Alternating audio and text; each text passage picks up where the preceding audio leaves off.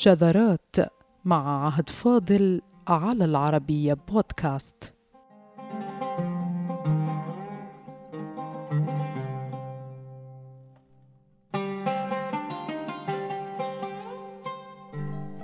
أن يقول ملك كصلاح الدين الأيوبي إنه ملك البلاد بقلم كاتب لا بالسيوف ويسميه علنا أمام الناس.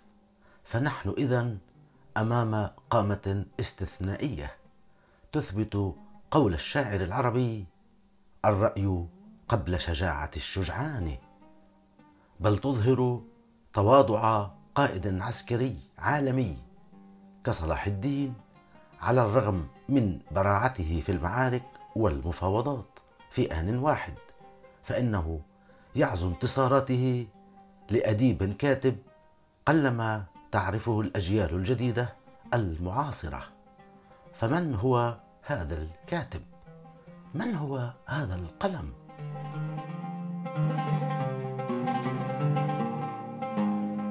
هذا الكاتب هو عبد الرحيم بن القاضي الأشرف بن الحسن بن أحمد البيساني والعسقلاني لأنه ولد في الأخيرة عسقلان من أرض فلسطين وتولى أبوه القضاء في الأولى بيسان.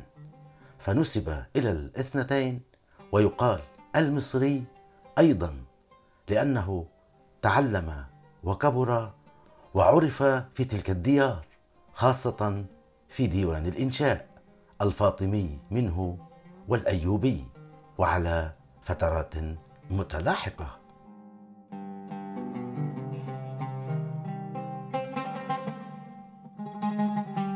ويعرف العسقلاني بالقاضي الفاضل كأشهر لقب عرف به في عشرات المصادر العربية والإسلامية التي تناوبت على ترجمته كواحد من ألمع حملة الأقلام الرسمية التابعة للدولة. ولد في سنة تسع وعشرين وخمسمائة في عسقلان وتوفي فجأة في القاهرة في سنة ست وتسعين ودفن في سفح جبل المقطم. وعاش الفاضل سبعا وستين سنة وقيل فيه ما لم يقل بغيره من الكتاب. فقد وصف بأنه ضابط الملك بآرائه وذكر أنه مدح بمئة ألف بيت من الشعر. وهو ما لم ينله كاتب من قبله ولا من بعده. ولئن كان أبو تمام قال إن السيف أصدق أنباء من الكتب في واحدة من روائع الشعر العربي فإن القاضي الفلسطيني أثبت أن الكتب أصدق أنباء من السيوف وإلا كيف لقائد عسكري وسياسي عالمي كصلاح الدين أن يقول إنه ملك البلاد بقلمه لا بالسيوف؟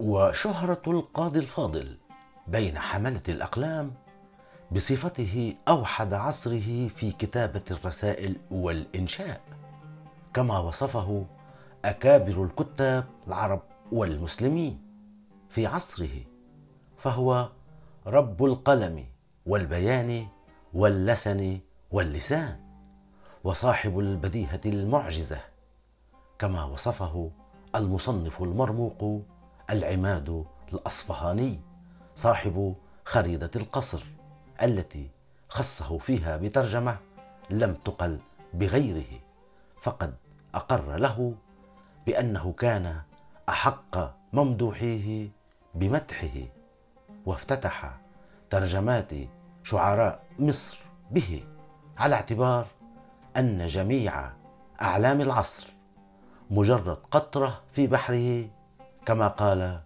إن الله فضل عصره على العصور السابقة بسبب وجوده فيه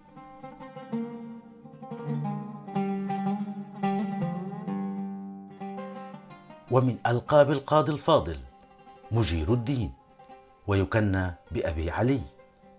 وزر للسلطان صلاح الدين وصار من أقرب الناس إليه. وبدأت حياته العملية من ديوان الإنشاء في القاهرة أواخر العصر الفاطمي.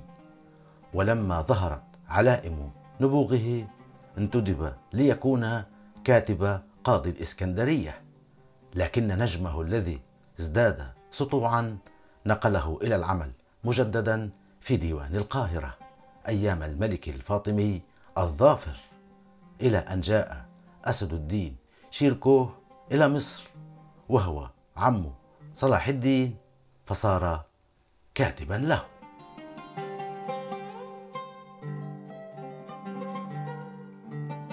ومصادر ثقافة الفاضل في العربية حصلها أصلا من دراسة القرآن الكريم والحديث الشريف ثم من إلمامه الواسع بديوان الحماسة العربي إذ قضى نحوا من عقدين من عمره في عسقلان الفلسطينية مسقط رأسه مواظبا على الدراسة والتحصيل وإتقان علوم الفقه واللغة العربية.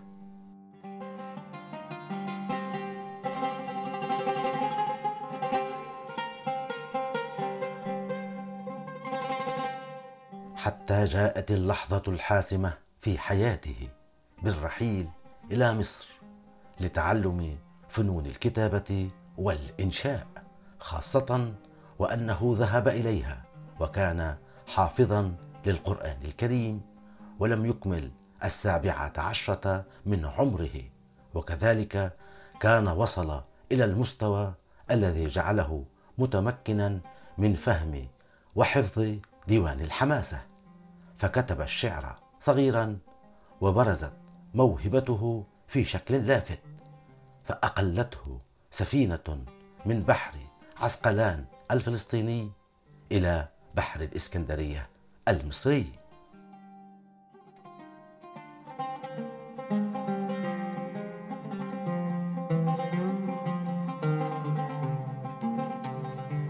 ولما انتقل القاضي الفاضل من الإسكندرية إلى مصر.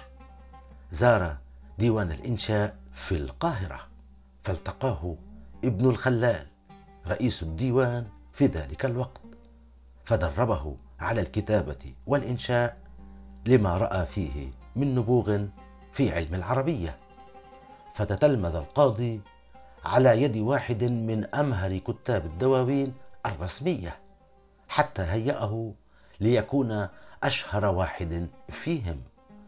ورد القاضي لابن الخلال هذا المعروف بأن لزمه طوال حياته بعدما كبر وأضر بل إنه كان يرفض أن يسمي نفسه رئيس الديوان بعدما عين رئيسا له احتراما لأستاذه الخلال بل كان يصر على مخاطبته بلقب نائب رئيس الديوان لا رئيس الديوان.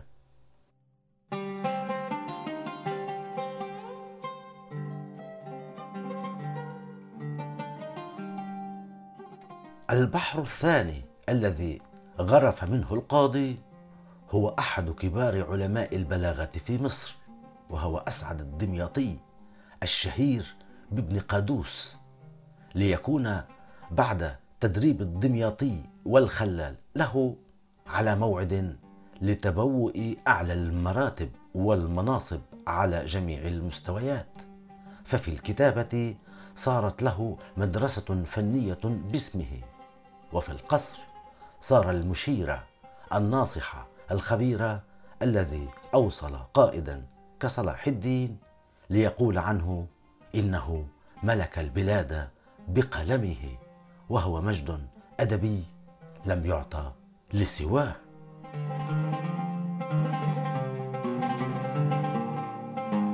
وديوان الإنشاء أيها السادة والذي أصبح القاضي رئيسا له يماثل وزارة الخارجية في العصر الحديث ويزيد عن صلاحياتها الحالية كثيرا نظرا لتغير وظائف مؤسسات الدولة في التاريخ.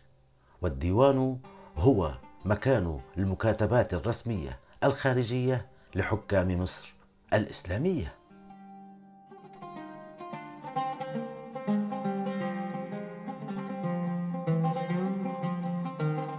ومن مهام رئيس الديوان الإشراف على المفاوضات المتعلقة بالشؤون الخارجية والداخلية.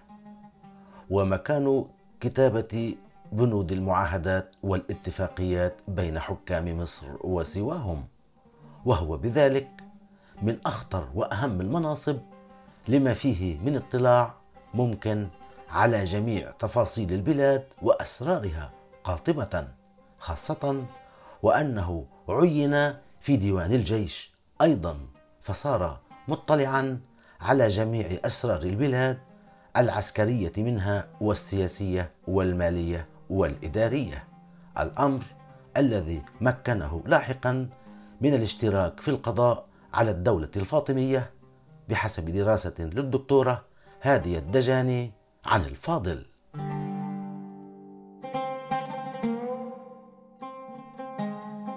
وتنقل القاضي من منصب إلى آخر في ظل صراع محموم على السلطة داخل السلطة الفاطمية من مؤامرات واغتيالات وفساد وظلم وترد اقتصادي.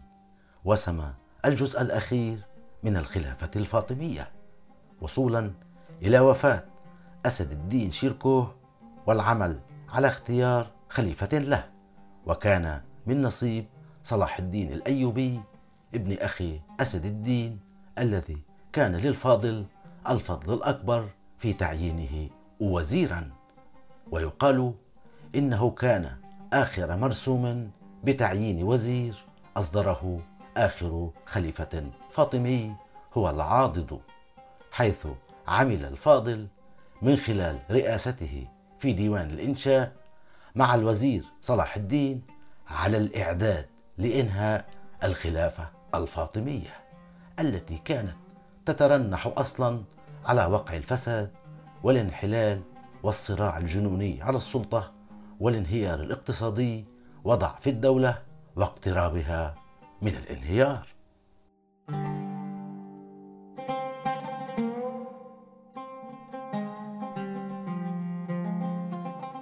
فبحسب المصادر التاريخية فإن القاضي الفاضل له دور جوهري بتوزير صلاح الدين الأيوبي عقب وفاة عمه أسد الدين. بل إن القاضي نفسه هو الذي خط كتاب تعيينه في لغة هي إلى الآن من تحف البيان العربي للمخاطبات الرسمية والأوامر الملكية.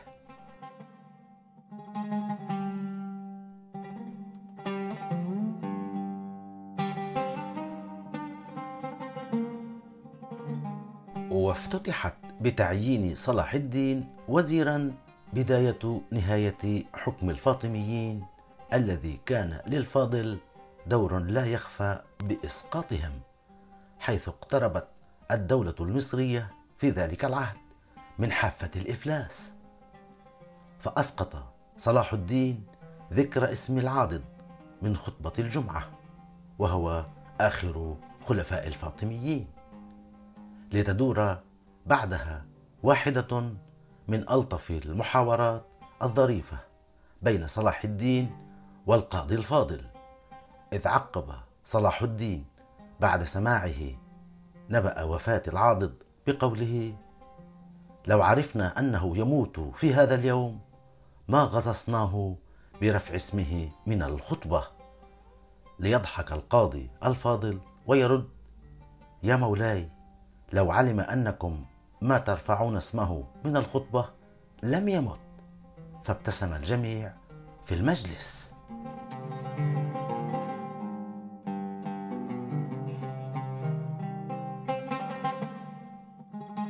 ورافق القاضي الفاضل صلاح الدين في كثير من أعماله العسكرية إن في حيفا أو عكا وعسقلان والناصرة وغيرها من مدن فلسطين إلا القدس فقد كان الفاضل في ذلك الوقت نائبا عن صلاح الدين في دمشق. وقد بلغت العلاقة الوثيقة بين الرجلين أن صلاح الدين عندما تعرض لنازلة صحية خطيرة أودت بحياته في آخر الأمر كان ينادي على الفاضل كلما أفاق من غيبوبته. فيما كان الفاضل مريضا هو الآخر وعاجزا عن السفر والتنقل ولما اشتد المرض على صلاح الدين كان من بين آخر من لزمه القاضي الفاضل. يوم وفاته في سنة تسع وثمانين وخمسمائة للهجرة.